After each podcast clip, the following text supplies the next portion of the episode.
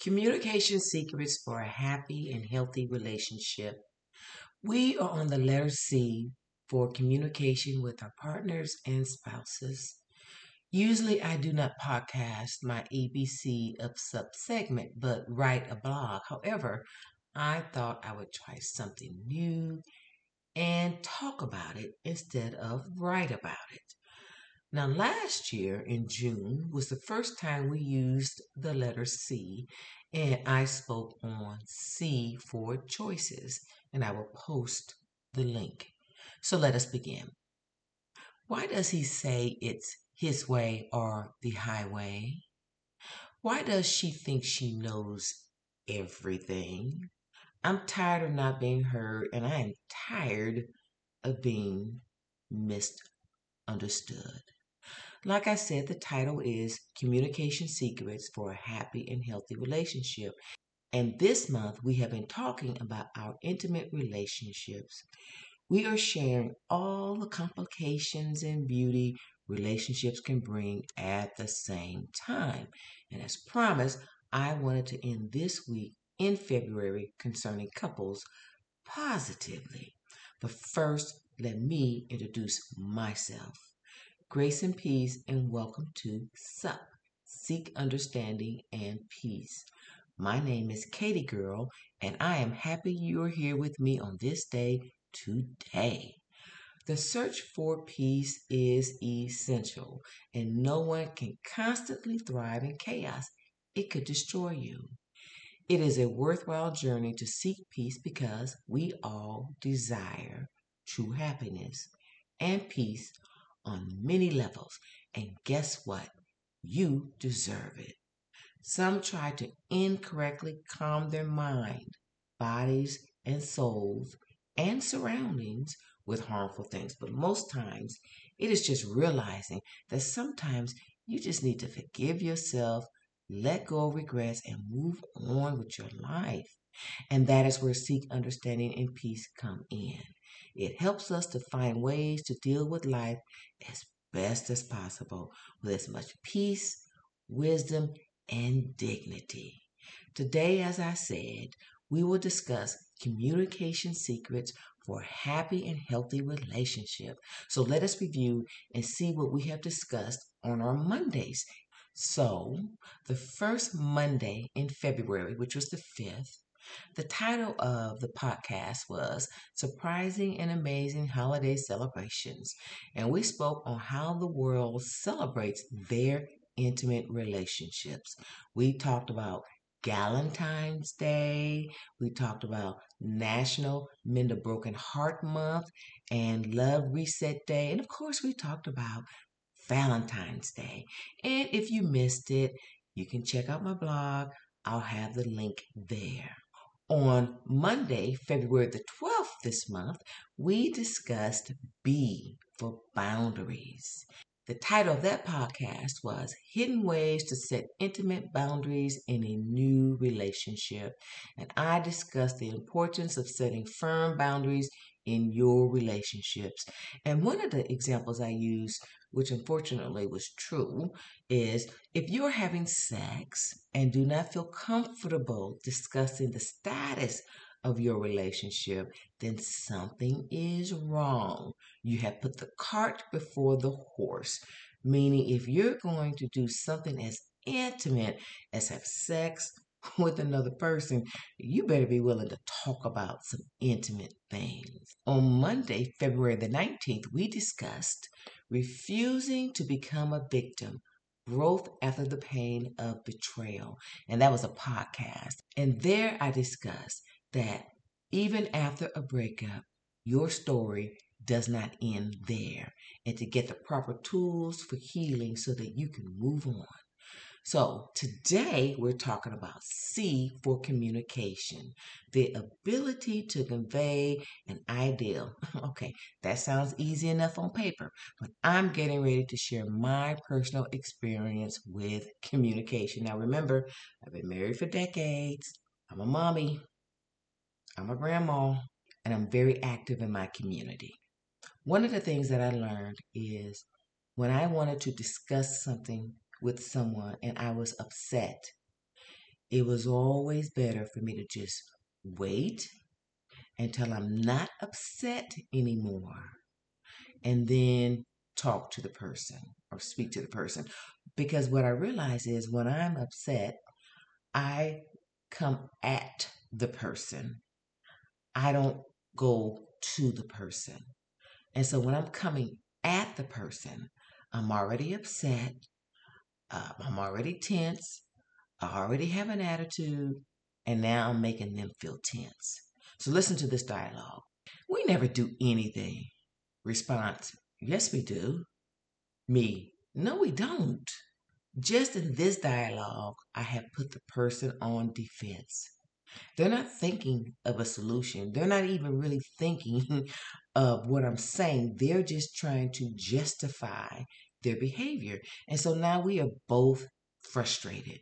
And what I have learned to say is this Baby, let's go to the movies.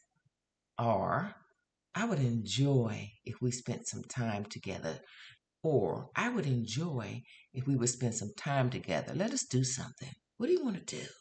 It works wonders because first, I'm being honest, I'm being vulnerable, and I just disarmed him with the truth.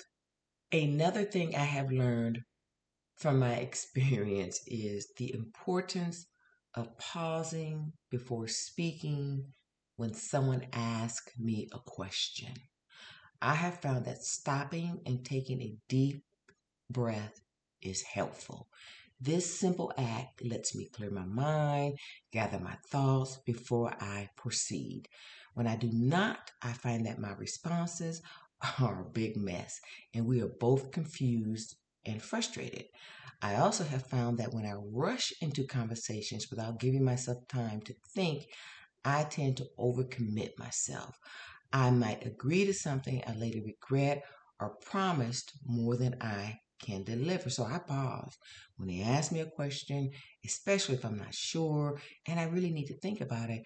I always pause because when I don't, it can damage my credibility or my relationships or cause hurt feelings, which is not my intention. But I mean, if you overcommit, you know, you can only do so much in a day. This approach allows me to make more thoughtful, truthful, and deliberate decisions leading to way better outcome, way less arguments, and way less confusion. I remember years ago someone came up to me and asked me, why did I pause every time they asked a question? And at that time, I didn't realize that that's what I was doing. But I thought about it, and once I shared it with them, um, I don't think they liked it. you know, they did not like it. And it seemed to bother them that I did it. But all I could think of is that that was my process and I can't please everyone. So many things go into communication besides how you approach them and pausing before you speak, especially when you're in a disagreement or an argument. There's the inflection, there's our tone, there's our, our, our attitude. All of this plays a vital role in our communication with our spouses. So let us take three words I love you and listen to how each of them sound. First one, I love you. Second one, I love you. I love you. I love you. I hope you could tell the difference on how each of them sound. And when you add a negative body language, your eyes rolling in the back of your head, your head is turning, your neck gestures. Oh man, this can lead to a big mess. Lack of communication can lead to blaming, resentment, anxiety. However, before I delve into the effective ways to communicate, I want to address three types of negative communication. There are more than three, but I will I'm going to settle on these three for now. The first one is passive aggressive. When you express negative feelings indirectly. And this trait rarely expresses hostility directly. I call this the coward's way of an insult. They make like more backhanded compliments, which is another word for um, insults. Okay, so let's go ahead and listen to this. You look nice today. You're too sensitive. Uh, no offense, but, well, if that is what you want to do. I remember when you used to wear dresses like that. You looked nice then. Oh, spaghetti again tonight? Oh, you, you wearing that shirt today? Believe it or not, these are all backhanded remarks designed to make you feel bad about yourself, what you're wearing, what you're saying, or what you just said. Another form of negative communication is gaslighting. This is more of emotional abuse, and it can be harder to recognize because usually the person builds your trust. Gaslighting is usually done, and not you know not all the time, in a domestic situation. This makes you doubt your thoughts and feelings, and it can be really bad for your mental health because you think you are the crazy one, and then you start questioning yourself. Some examples that's not what I said. You remembered it wrong. You're crazy. Gaslighting, let me just say it this way someone who gaslights tells lies, even if the proof is right in front of their face. This makes you doubt your judgment, which in the long run can make you start mistrusting people or lose interest in things. This form of communication is not good, and you probably need to seek some professional help. I'll have all links posted on my blog. The last one I want to talk about in the negative when it comes to communication is stonewalling. And it is, as the name implies, they stop communicating or cooperating or do very little, very little talking. Body language here is in full force because now, if they're stonewalling you, they're trying to avoid you. They give sparse, vague answers, or they won't answer at all. And this can really be a final blow to a relationship because now you both aren't saying anything. One partner is trying to talk, and the other partner has shut down.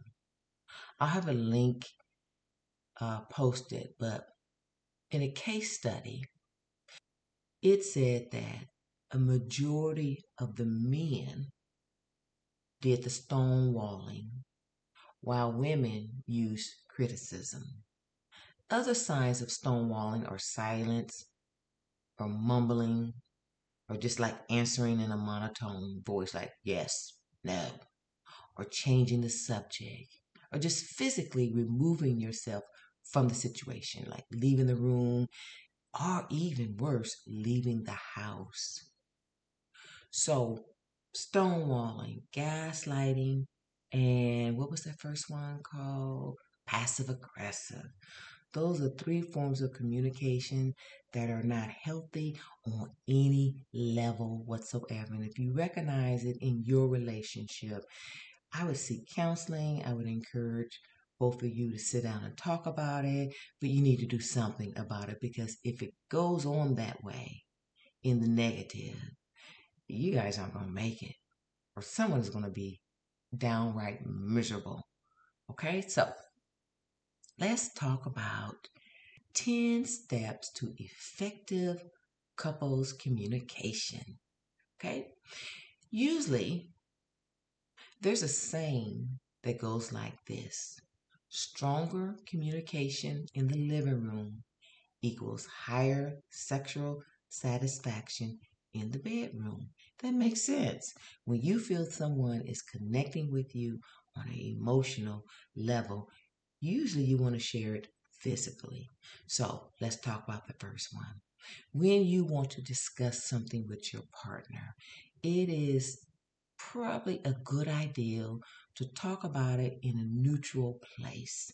If you can help it, the bedroom is probably not the best place, but I know sometimes that's the only place for some couples, especially if you have children and you don't want them to hear. You know what I'm saying. So just make it a neutral place. Sometimes you may even have to go out in the car um, or go outside and just, you know, sit down on the porch or, or what have you and, and discuss your situation then. But make it a neutral place. Don't make it a already, you know, don't make it a hostile place because it's already you know, the conversation may already be uncomfortable. Number two, make sure you give your partner your full attention when they are expressing themselves.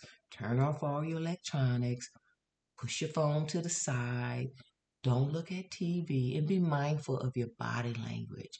As a matter of fact, purpose to kind of lean into them a little bit. Now don't lean into them and start staring because now now you didn't intimidate them, but just kind of lean in slightly into their direction to let them know that you are all ears and you are ready to hear what they have to say even if it's negative, sometimes that will disarm the person when they're trying to talk to you about something that's uncomfortable, but they see that you are all in and listening, then, you know, sometimes they may come at you way softer. Okay. Number three, look at your partner in the eye. No rolling your eyes or no looks of intimidation and don't look at them like, oh my God, here we go again. You know, look at them in the eye and, and don't let your eyes wander off. You focus that eye back on your partner. Number four, open up if you are expressing something to your spouse. You can open up with the statement, I, which takes the pressure off your spouse because now you're no longer saying, well, you do this and you do that and and you know stuff like that. But you can't say I can't stand when you do this. You can't do that either. That's cheating. but you can say, you know, um, I feel bad when you don't kiss me before you leave for work in the mornings. You know, that's just an example. But it puts it back on you and it makes it more authentic and it makes it more true. You are the one that's feeling bad for something that's happening to you. And you would, you know, you want him to or her to correct it if they're able to. Number five, invite your partner to share their perception, meaning don't make the conversation all one sided, even though you initiate it. A good idea would be not to just talk, talk, talk, talk, talk, talk, talk, talk, talk, talk, and then keep talking and then let them talk at the end and then you're done because that's not going to that's not going to help. You're going to you know as you are sharing and while you are sharing you need to pause see if they have a question see what they want to add to it get some clarification because if you don't you still may not solve the problem because they're still confused they still don't understand. Number six do not interrupt. That used to be mine because I'm like, oh man, no, he didn't just say that. And then I want to add in and my little two cents and just don't interrupt. Just wait till they finish that thought. And once they finish that thought, then you can add or chime in or do not interrupt. Stay focused and connected, even when you disagree. Number seven, reflect to your partner what they said. Because sometimes you may have thought you heard what you said, but you didn't. Or maybe they said it a way where they didn't mean it quite that way. But once they hear you repeating it back to them, they'll go, oh, wait a minute. No, that's not what I meant. That's happened to me a lot. wait a minute. That's not what I meant. And so reflecting back to your partner helps a lot. Number, I think on number eight, remember to not only consider each other, but also what is best for the relationship. Now, I know I'm getting ready to say something that's really exaggerating, but this is just the best way I can kind of put this. You know, you may like having a threesome, they may like having a threesome, but it may not be good for the relationship. Okay? Just digest that. Number nine, if there's a problem that you're trying to solve, communicate your ideals uh, kind of tentatively. Like you could say, you know, maybe, maybe we could do something like this, or maybe perhaps we could try, or what if I did this, or, or what if you did this, or, or maybe even better yet, you know, sounds better than, you know, you need to do this, or you need to not say that, or, you know, it's just a softer way of suggesting things. And then that allows them to think clearly because now they're not having to go on the defense. And make sure to always keep the communication flowing. Be willing to listen. Make sure you are really hearing what they say. You know, sometimes the conversation may take five minutes, 10 minutes, it may take half a day. You may have to take a break and come back to it. Relationships are not easy. Communication is not easy sometimes, especially if you both are on the um, if you both are not on the same page and one person is trying to get their point across and the other person is trying to get their point across. So just make sure that you make room for each other to express your desires and express what you don't like in a safe place. Okay, that is all I have for now. I admitted my communication flaws at the beginning. We discussed three major communication flaws passive aggressive, stonewalling, and gaslighting and that they are very, very harmful for a relationship. And then we discussed the benefits of communicating to your loved one. This increases relationship satisfaction, it fosters emotional connection, it resolves a lot of issue. And hopefully, I have finished out on a positive side of communication in a relationship. I pray that you enjoyed this podcast. If you have some relationship communication ideals or tips, they would be most welcomed. I will post the links and articles I mentioned in this podcast on my blog. And as always, your likes, comments, and subscription would make my day. Grace and peace, and be safe.